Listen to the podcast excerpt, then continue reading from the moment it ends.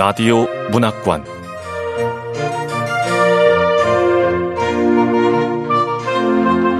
한국 단편 문학 특선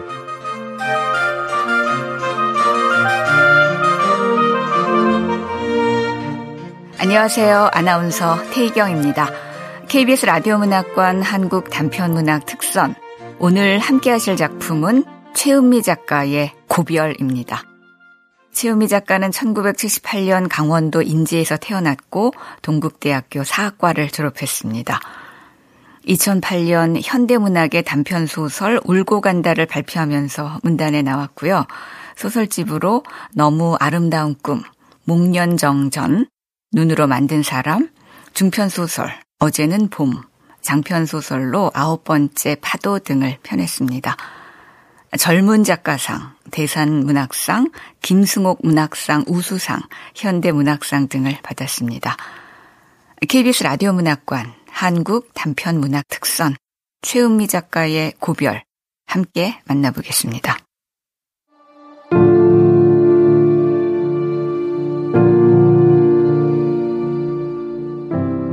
고별 최은미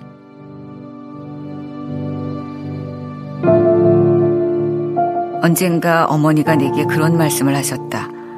고구마는 애기랑 똑같다고.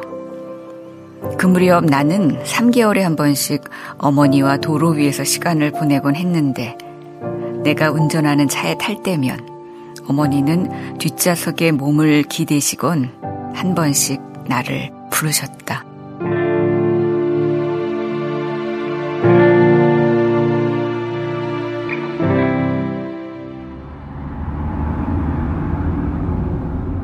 태영아. 어, 네, 어머니. 고구마는 애기랑 똑같아. 베란다에 두면 얼어. 어머니는 장꽃이 프린트된 아사면 손수건을 사시사철 목에 두르고 계셨고 여름에도 늘 무릎 담요를 챙기셨다. 말을 하는 것과 눈을 뜨는 것 두 가지를 한꺼번에 하는 게 힘에 붙인다는 듯 차에 앉아 내게 말을 건넬 땐 되게 눈을 감고 계셨던 걸로 기억한다. 차 안에서는 갓다지 마늘 냄새와 마른 흙 냄새가 났다. 어머니는 내가 갈 때마다 마늘을 곱게 다져놓고 나를 기다리셨다. 어머니와 만나는 달이면 덕분에 나는 마늘 풍미를 만끽할 수 있는 요리를 몇 번씩이나 해먹을 수 있었다. 어머니의 마늘은 이상하리만치 향기로웠다. 내 냉동실엔 향과 즙을 머금은 마늘 큐브가 한가득이었다. 오늘은 고구마도 실어라. 어, 벌써 햇고구마 나왔어요?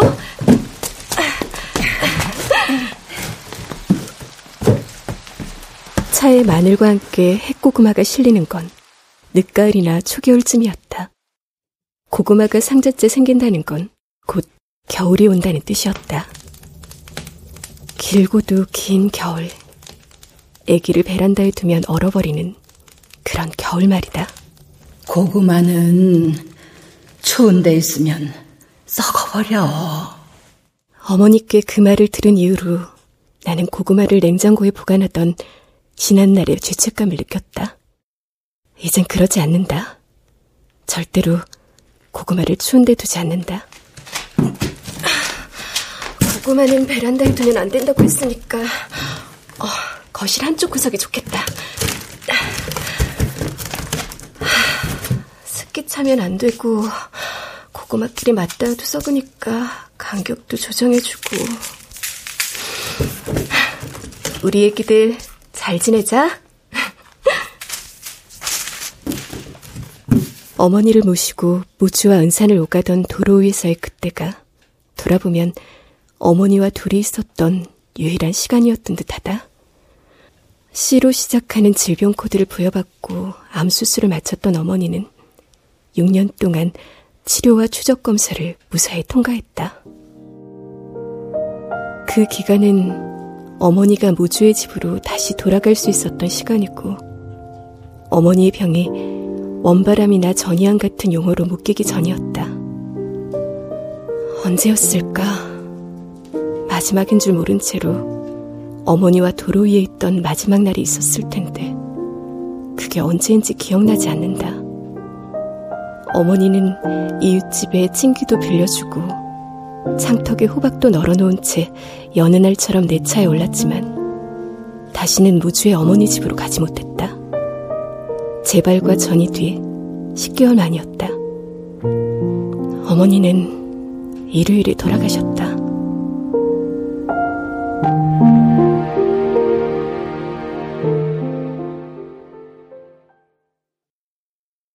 장례식장에서 묵을 가방을 싸다가 나는 문득 생각했다. 아직 마음의 준비가 안 됐는데. 세 달만, 아니, 한 달만이라도 더 주어졌으면. 하지만 가방을 다 싸고 일어서서 허리를 폈을 때 나는 내가 오래전부터 마음의 준비를 해왔다는 것을 알 수 있었다. 빈소는 월요일 이른 아침에 차려졌다. 장례식장으로 출발하기 전 나는 침실 거울 앞으로 걸어가 내 모습을 꼼꼼히 비춰보았다. 머리카락을 귀 뒤로 넘겨 묶고는 피부와 립을 정돈했다. 눈썹과 아이라인을 적당한 선에서 그려 넣었다. 상복의 네크라인이 파였을 경우에 대비해 흰 티셔츠를 챙겼다. 3일 동안 내가 서 있게 될 자리, 남편의 옆자리, 그 자리가 내게 줄 득과 시를 재보았다. 더 이상은 피할 수도 미룰 수도 없었다. 어머니는 돌아가셨고, 이제는 손님을 맞을 시간이었다. 남편의 직장 동료들은 대부분 월요일 저녁에 조문을 올 것이다. 남편도 알고, 나도 아는 사람들. 그들은 내 전 직장 동료들이기도 했다. USB. 내게는 특별한 USB 메모리 스틱이 하나 있다. 조금 과장해서 말하자면 거기에 내 모든 것이 들어있다. 32기가 용량의 평범한 스틱형 USB에는 재단 출범 10주년을 기념하는 문구가 새겨져 있었다. 직장을 그만둘 때 나는 거기에 꽤 많은 것을 쓸어 담아 놨다. 특별한 의도는 없었다. 나는 다만 간직하고 싶었다. 그때 나를 훑고 갔던 것들, 그때의 날씨, 그때의 점심 메뉴, 그때의 평가, 그때의 결의사항, 그때의 성취와 실책. 모조리 간직하고 싶어서 다 쓸어 담았다. 다영아, 할머니한테 가야지. 아빠는? 아빠는 장례식장으로 바로 가셨어. 빨리 가자.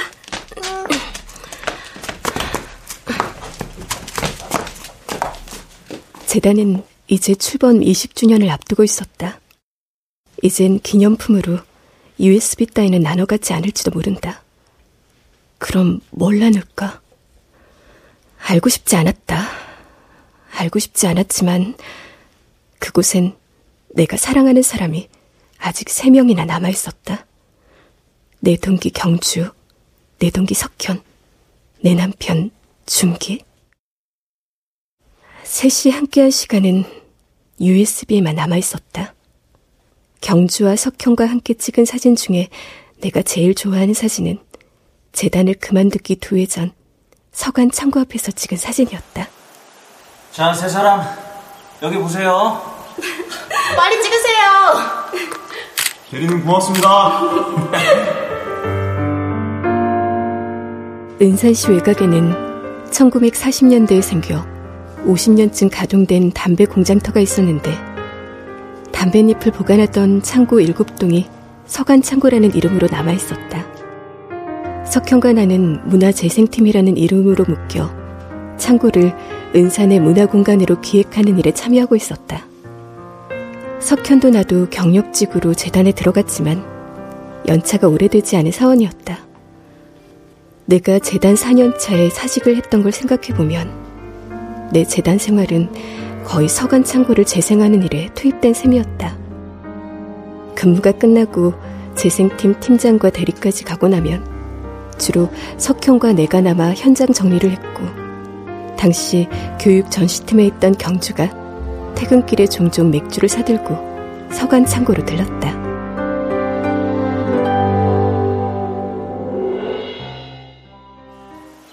자, 서관 창고의 화려한 변신을 위하여! 야, 경주야.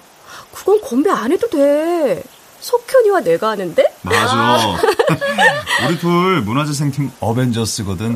어, 동기 없는 문화재생 팀원은 서럽다, 야. 야, 차라리 우리 세 사람의 앞날을 위해 건배하는 거 어때? 어, 좋아. 석현과 경주, 그리고 나 은퇴형까지. 은산시 입사 동기의 찬란한 앞날을 위하여! 위하여!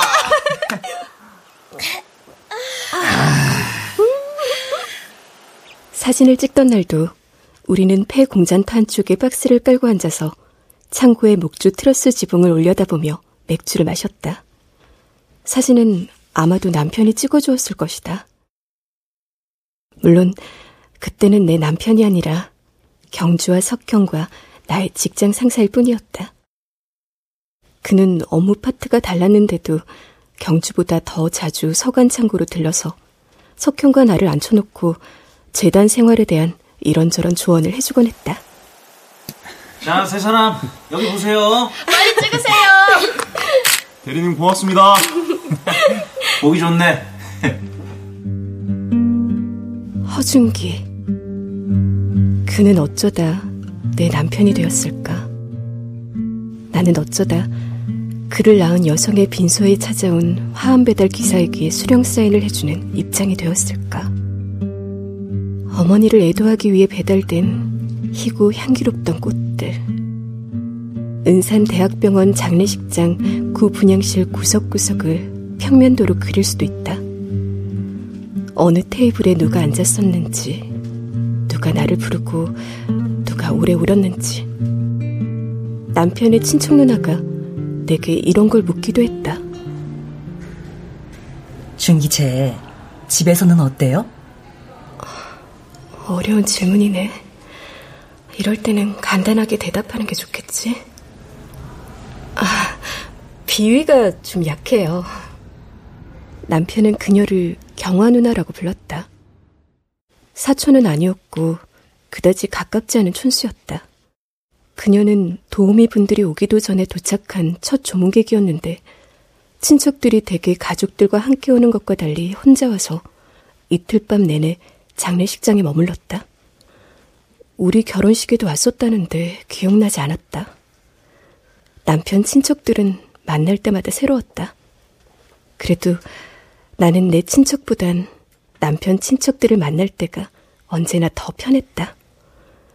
나는 그들과 공유하고 있는 기억이나 공간이 없었고, 어떤 얘기를 나눠도 감정이 요동칠 일이라고는 없었다. 어머니는 나를 늘 한결같이 대해주셨다. 괜찮다. 내가 실수를 해도 미소를 지었고, 선물을 드려도 역시 똑같은 미소를 지었다. 고맙다. 남편의 가족들을 처음 만났을 때 나는 그들 가족에게 이미 무언가가 지나간 뒤라는 걸 느낄 수 있었다. 내가 다 알 수도 없고 별로 알고 싶지도 않은 일이 짧지 않은 시간에 걸쳐 그들을 흔들었다는 것. 그들은 이제 서로에게 몰두할 기력이 더 이상 남아있지 않다는 것.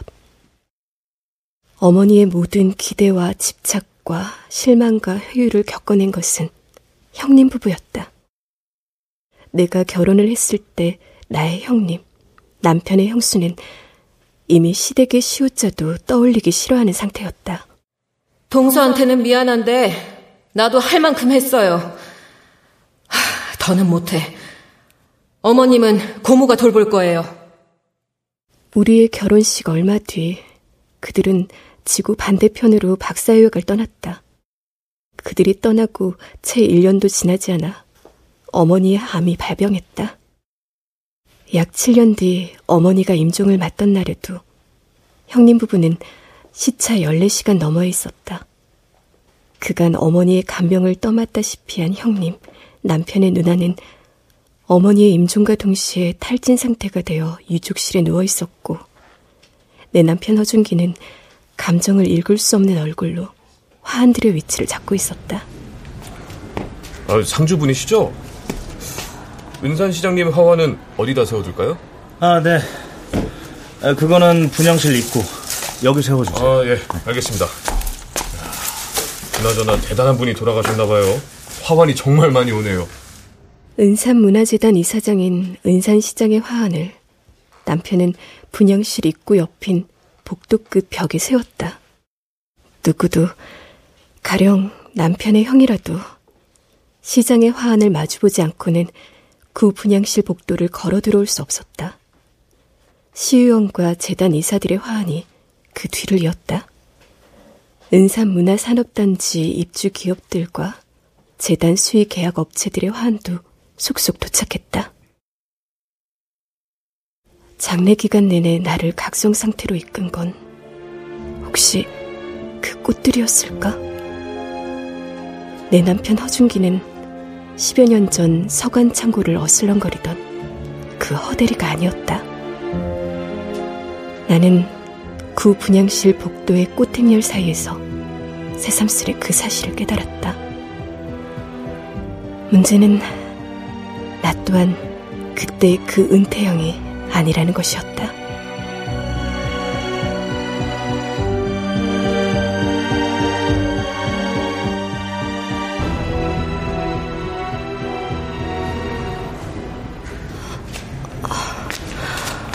꽃냄새 때문인가?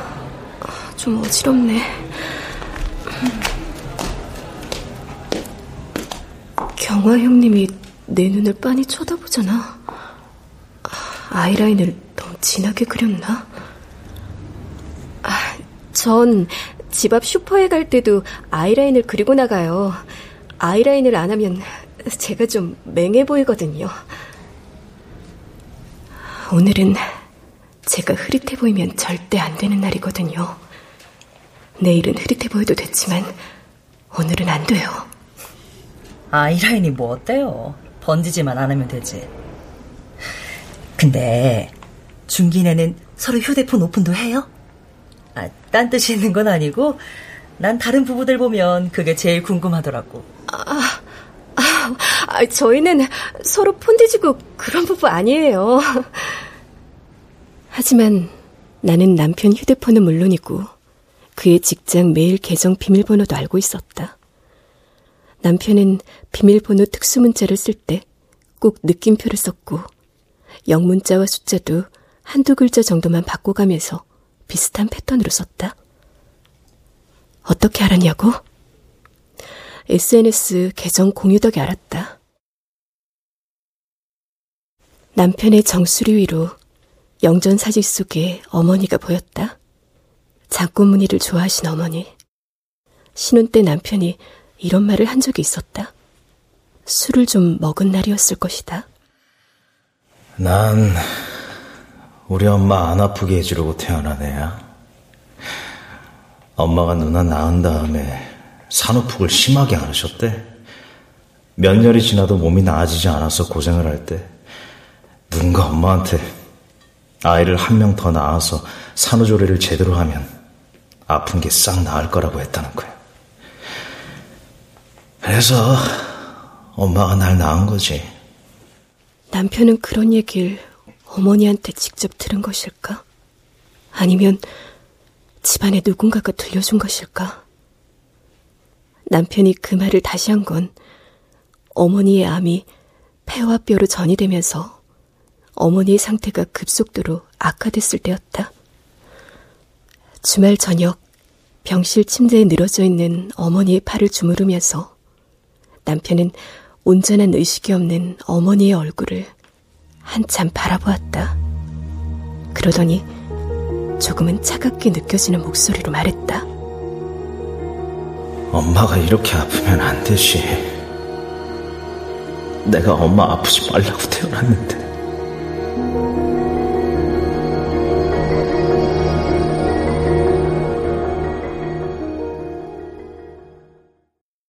향을 피운 남편이 다영과 함께 이쪽으로 걸어왔다. 다영아.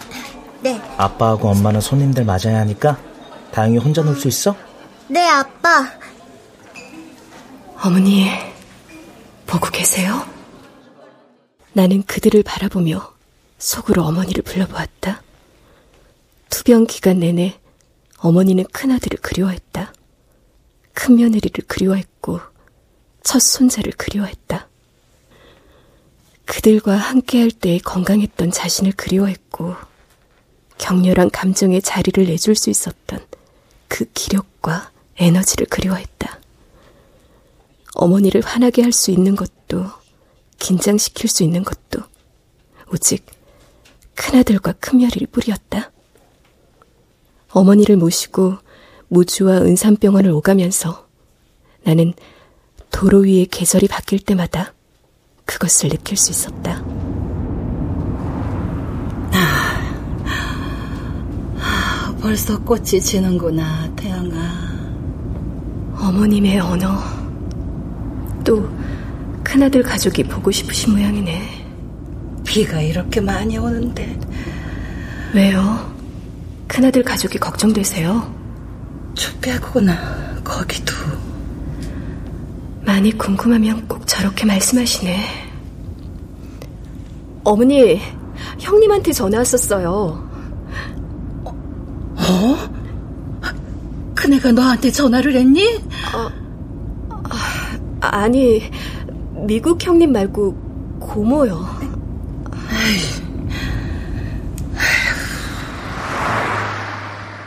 하지만 이제 어떤가? 형님 부부는 아직도 비행기 안에 있고 어머니는 시신 안치실에 누워 계셨다.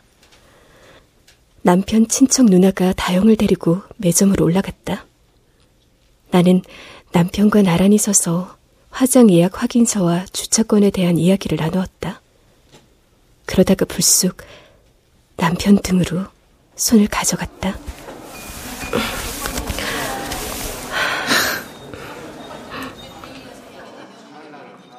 나는 손바닥으로 천천히 남편의 등을 쓰다듬었다.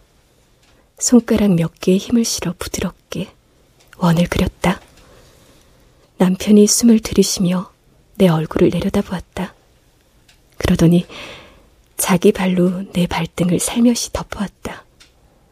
빈소 보일러 온도가 높아서일까 그의 발바닥이 뜨거웠다. 허준기, 나는 그와 10년을 살았다. 난 당신이 언제 긴장하고 언제 이완되는지 다 알아차릴 수 있는데 당신은 나를 알까? 그간의 내 긴장도를 당신이 알고 있었을까? 알았다면 좋았을 텐데 아는 게 좀 더 많았다면 당신에게 좋은 일이 일어날 수도 있었을 텐데.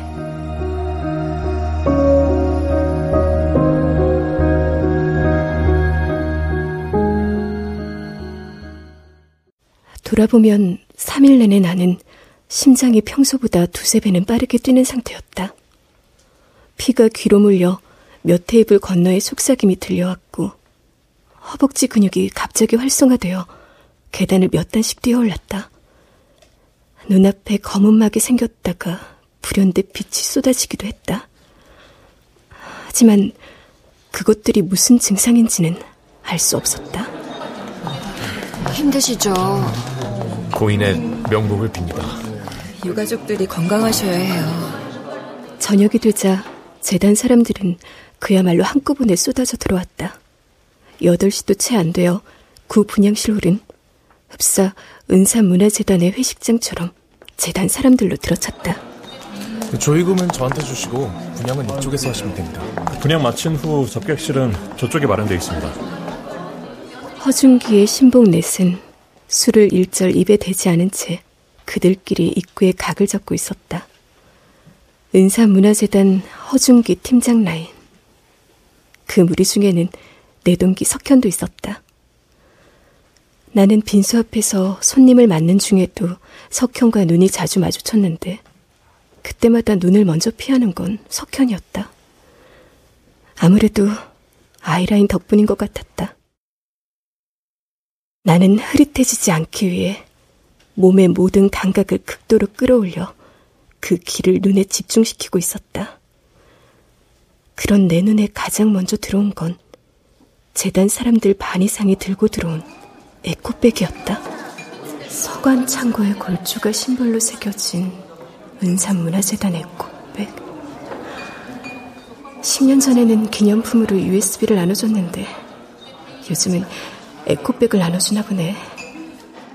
10여 년 전 석형과 내가 박스를 들고 드나들던 서관창고 7개 동은 이제 명실공히 은산의 문화 거점 공간이자 명소가 되어 있었다. 전시와 공연과 마켓이 연중 내내 열렸고 카페로 운영되는 동은 한 주에 올라오는 SNS 태그만도 수백 개였다. 대관료 수익도 좋았다. 내 손이 닿은 서간 창고가 이렇게 멋지게 변신을 하다니. 얼마 전에도 텔레비전 드라마를 보는데 서간 창고가 나왔어. 빵 공장으로. 드라마 끝나고 엔딩 때 은산 씨가 적혀 있는 걸 보고 왜 눈물이 나왔을까? 석현이 다시 나를 보내. 아니, 날 보는 게 아니라 상주석에 나란히 서 있는 나와 남편을 보는 거겠지. 근데 이 자리의 주인공은 내가 아니라 남편하고 은산시에 근무하는 직원들 같아. 광고 자막에서 저의 꽃배까지. 그들에겐 시간이 계속 흘렀으니까. 석현에겐 시간이 계속 흐르고 있었다는 걸 안다. 석현은 재단에서 리틀 허준기로 불릴 정도로 현 대표이사의 정통 라인을 밟아 빠른 승진을 하고 있었다. 그 뒤에 내 남편이 있었으면 물론이다. 남편이 허대리일 때 나와 석현을 앉혀놓고 들려주던 말들을 석현은 그대로 흡수하며 재단에서 자리를 잡아갔다. 당신 아는 허대리의 말을 반은 쳐내며 생활했지만 허대리와 연애는 했다. 허준기와 갑작스럽게 결혼 발표를 했을 때 여직원 휴게실에서 선배들이 말했다. 축하해, 은태영 씨. 그동안 재단 생활 덜 힘들었겠네. 아, 근데 난 산혜정 씨 넌덜머리가 나. 허준기 대리는 그런 쪽으로 타고나지 않았나? 아, 어머, 은태영 씨 듣는데 미안해. 아, 허준기 대리만 그런 건 아니고 다들 그러잖아요, 다들. 어쨌든 나도 은태영 씨처럼 누가 좀 먹여 살려주면 좋겠네. 당장 때려치우게. 거기서 나는 거의 역적이었다. 아직도 역적인지는 잘 모르겠다. 나는 경주가 있는 생활문화팀 테이블로 갔다. 경주야, 어, 여기 앉아. 어. 은태영 씨, 한잔 할래요? 아, 네, 정 팀장님.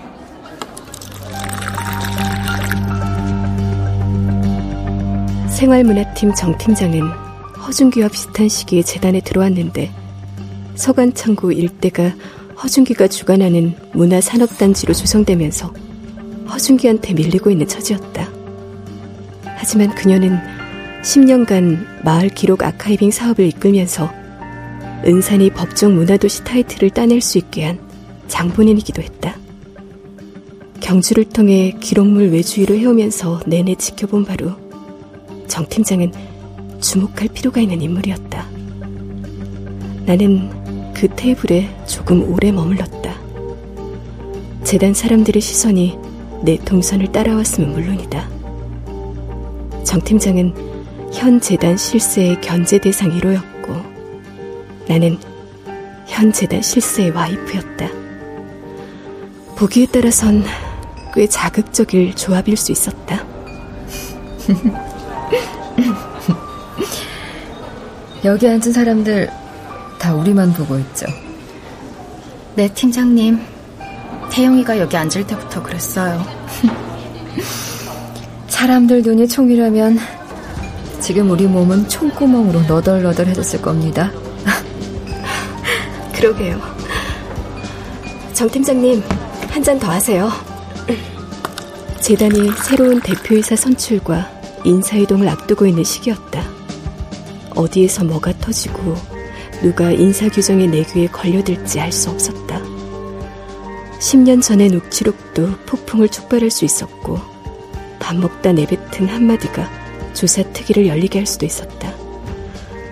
허준기의 모친을 애도하는 호란엔 그 긴장감이 그대로 흐르고 있었다.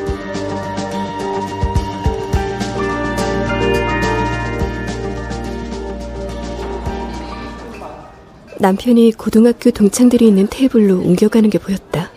인사를 하러 잠깐 들르자 남편 동창 하나가 내게 말했다. 재수 씨는 늙지를 않으시네요. 아, 네, 고맙습니다. 아휴, 내가 군대 있을 때 애엄마 중학생이었어. 준기는 꼭 그런 식으로 말하더라. 그냥 태영 씨하고 다섯 살 차이 난다고 하면 되지. 당신은 나하고 당신의 나이 차이를 설명할 때 30대와 20대도 아니고 직장인과 대학생도 아닌 군인과 중학생을 끌어왔어. 난 당신이 어떤 심리 상태일 때 특히 이러고 싶어 하는지를 알고 있어. 바로 지금과 같을 때. 같은 공간에 있는 반 이상의 사람들이 당신이 넘어지는 걸 보고 싶어 할 때, 뭔가를 증명해내야만 당신의 존재가 인정받을 수 있을 것 같을 때, 난 당신이 공경에 빠지길 바라지 않아. 준기야, 준기야, 고향분 오셨어. 인사해야지. 아, 네. 오셨어요? 많이들 드세요. 네. 동생도 한 잔해. 은산시에서 아주 잘 나간다며? 잘 나가긴요. 아닙니다.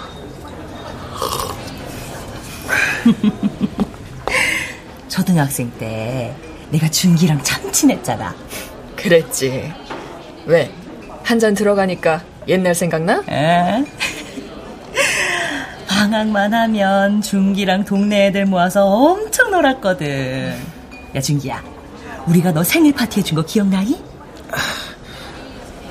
여보, 경원 나 좀 말려봐. 이럴 때는 못 들은 척 해야지. 곤란하면 직접 말려도 되잖아. 지금 여기 있는 모든 시선이 허준기한테 몰려있네. 무슨 트집거리라도 나오면 물어뜯으려고 그러나?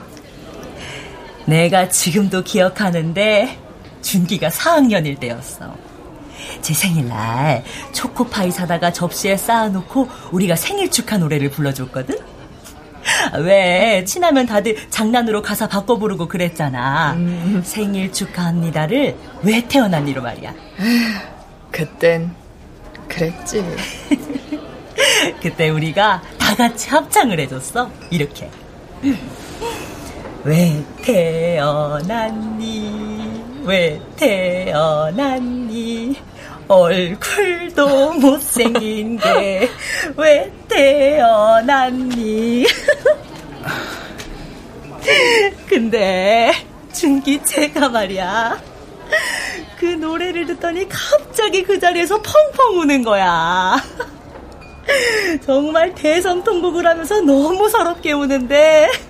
결론부터 말하자면 남편 친척 누나의 그 추억담은 긴장감이 돌던 홀 분위기를 부드럽게 풀어줬다. 이런 말들과 함께 허 팀장이 그렇게 귀여운 어린이였어? 아, 팀장님 안 못생겼어요.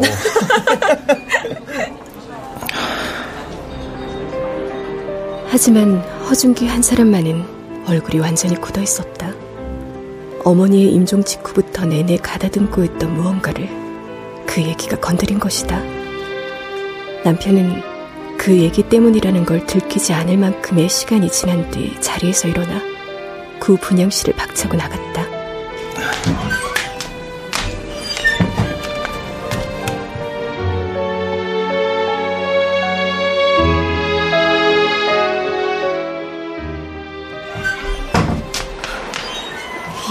따라가야 돼. 장례식장 출입문을 열고 나가 옥의 주차장으로 올라가면서 보니 허준기를 따라 나가야 한다는 걸 감지한 사람이 나 말고 한 명 더 있었다. 석현이 출입문을 막 열고 나오며 나를 올려다 봤다. 형수! 형수! 아이씨, 이렇게 추운 거야. 아유, 왜 불러도 대답을 하네. 일단 여기 벤치에 좀 앉자. 이거라도 좀 걸쳐. 형수한테 왜 반말이세요? 추워. 입어. 이런 따뜻한 건 허 팀장님한테 입혀드리세요. 석현이 못 참겠다는 듯 티씩 웃었다. 오랜만에 보는 웃음이었다.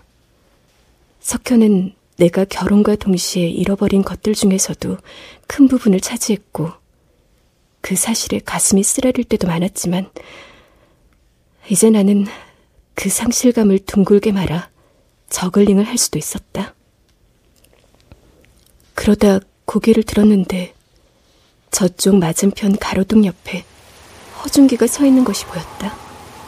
남편이 저렇게 서서 나와 석현이를 보는 것. 오래전에도 그랬어. 서간 창고에서. 이구도 그대로. 허준기라는 남자하고 10년을 같이 살고 나니까 이젠 알 것 같아. 그때 남편은 석현과 나를 둘 다 가지고 싶어 했다는 걸. 그에겐 그 욕망을 실현할 수 있는 매력과 실력이 있었고, 석현과 나는 어느새 그를 사랑하게 되었다. 하지만 그때와 달라진 것이 있었다. 그때와는 비교도 할 수 없을 정도로 지난 10년간 석현과 나는 그에게 중요한 사람이 되어 있었다. 시간이 얼마나 지났을까? 허준기가 말없이 서서 이쪽을 보기만 하자 석현이 긴장을 하는 게 느껴졌다. 석현이 벤치에서 몸을 일으키려고 했다. 어, 허 팀장님. 그냥 있어. 나는 팔로 석현을 제지했다.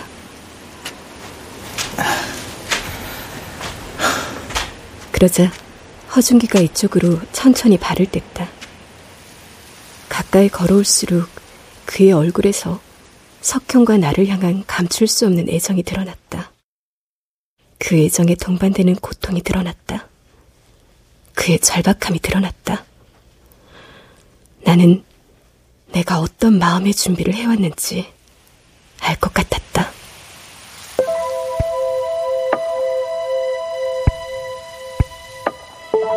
난 당신이 공경에 빠지길 바라지 않아. 하지만 언젠가 어떤 이유로 공경을 맞닥뜨려야 한다면 난 당신이 한 발만이 아니라 두 발 다 빠지길 원해. 당신은 좀 쉴 필요가 있어.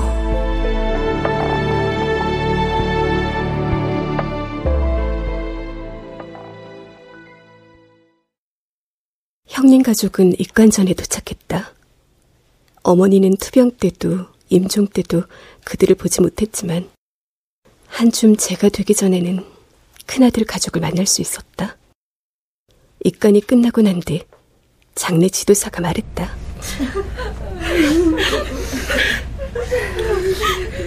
어머님은 다 내려놓고 떠나셨습니다. 사후 경직 때문에 수위를 입히기 힘든 경우가 많은데 어머니는 그렇지 않았습니다. 수행을 오래 한 스님들처럼 모든 관절이 수위에 부드럽게 들어갔습니다. 시신이 부드럽다는 건 고인이 미련 없이 다 놓고 떠나셨다는 겁니다.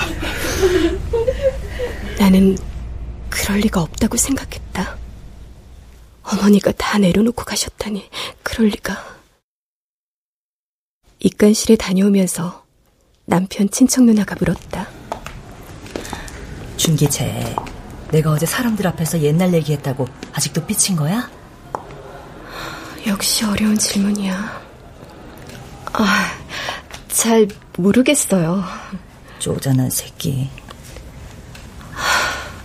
허준기하고 단둘이 얘기를 좀 하고 싶지만 그럴 기회가 없네. 다행인가? 그래, 그럴지도 모르지. 어, 형님, 먼저 들어가세요. 어, 경주가... 정 팀장이 기록관 개관 앞두고 새 대표이사 선출에 촉각을 곤두세우는 건 당연해. 태영아, 너도 더 많은 일을 해야지. 외주 일 말고 더 크고 확실한 일 말이야. 네가 정 팀장을 도와주면 정 팀장도 널 도와줄 거야. 허준기 팀장과 현 대표이사가 주고받은 자료에 따르면 대표이사 공모 지원자는 6명이었지만 안타깝게도 이미 내정된 자가 있었다. 물론 그게 다는 아니었다. 나는 정 팀장한테 좀 더 좋은 걸 내줄 수도 있었다. 나는 외주일보다 더 크고 확실한 걸 원했다.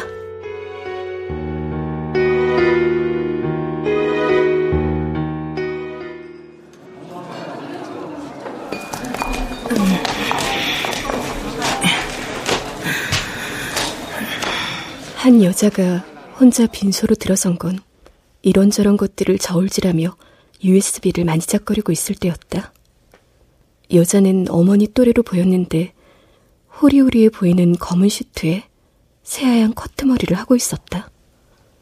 장례식장에 있는 누구도 여자가 누구인지 아는 사람이 없었다.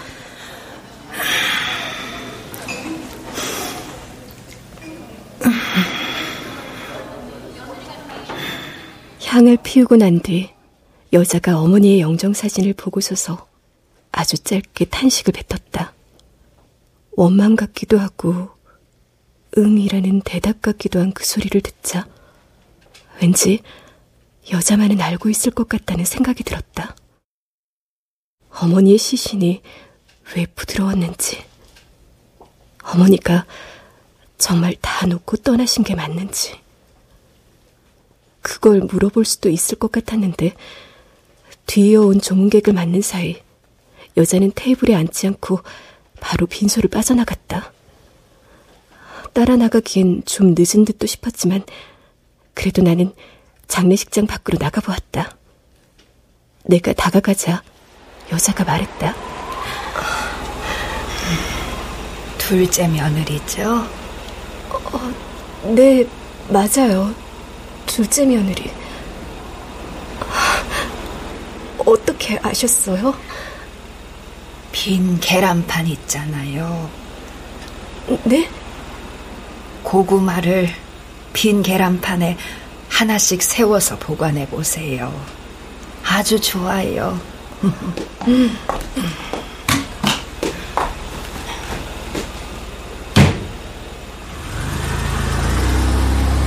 그러더니 여자는 서 있는 차를 타고 금세 병원을 빠져나가 버렸다. 순식간에 일어난 일에 나는 멍해졌다. 경주가 와서 어깨를 칠 때까지도 넋이 나가서 그대로 서 있었다. 뭘 그렇게 뚫어져라 보고 있어? 어, 방금 나간 저 여자분. 어머니가 우주 읍내에 있는 내과 의원에서 30년을 일하셨거든. 그때 알던 사람일까? 어머니가 간호사셨어? 아니, 사무일을 보셨대. 근데 사무일만 본 게 아니라 환자 치료하는 것만 빼고 병원의 모든 일을 다 하셨다는 거야. 침상 청소, 의료기 구입. 치료가 더 남았는데 환자가 안 오면 직접 전화해서 몸 상태도 묻고. 내가 어머니 병원 갈 때 모시고 다녔거든. 그때 얘기해 주신 거야. 근데 그 병원 아직 있을까? 글쎄, 잘 모르겠네. 동네 애들이 다 어머니를 그 병원의 대장으로 생각했대. 어머니 남편은 애들 어릴 때부터 따로 살았댔어. 이혼은 안 한 상태로 그냥 몇 동네 건너에 따로.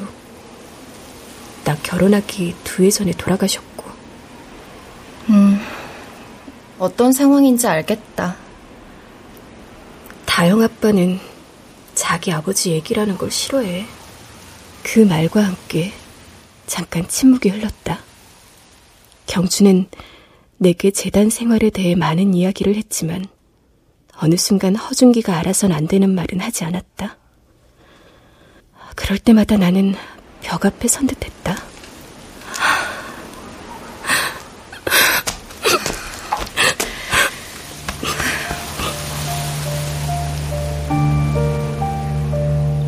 고개를 젖히고 눈을 빠르게 몇 번 깜빡거렸다. 번지면 안 되는 사람처럼. 그러자 내 옆에 이 다정한 여자는 내가 어머니를 잃은 슬픔에 눈물이 북받치는 줄 알고 내 어깨를 꼭 끌어안았다. 나는 경주의 어깨에 기댄 채로 다시 머리를 굴렸다. 정 팀장이 나를 기다리게 할 방법에 대해서.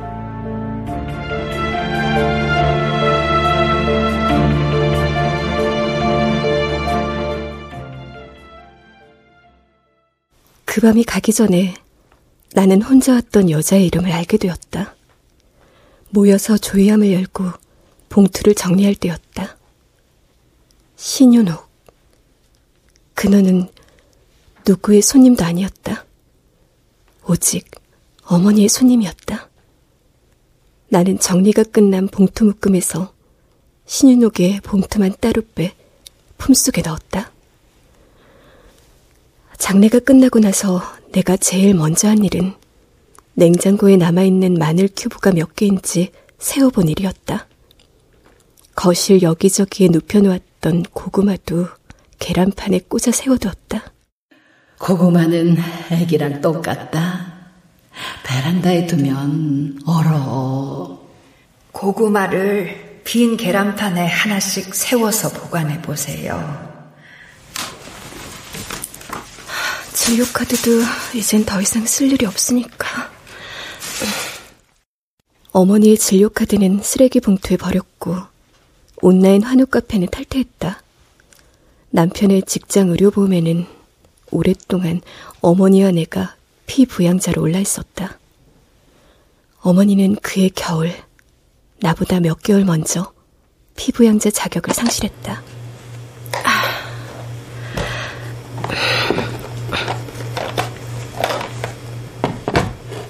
날이 풀린 월요일 오후, 나는 냉동실 문을 열고 트레이 안에서 마늘 큐브를 하나 꺼내 입으로 쏙 집어넣었다.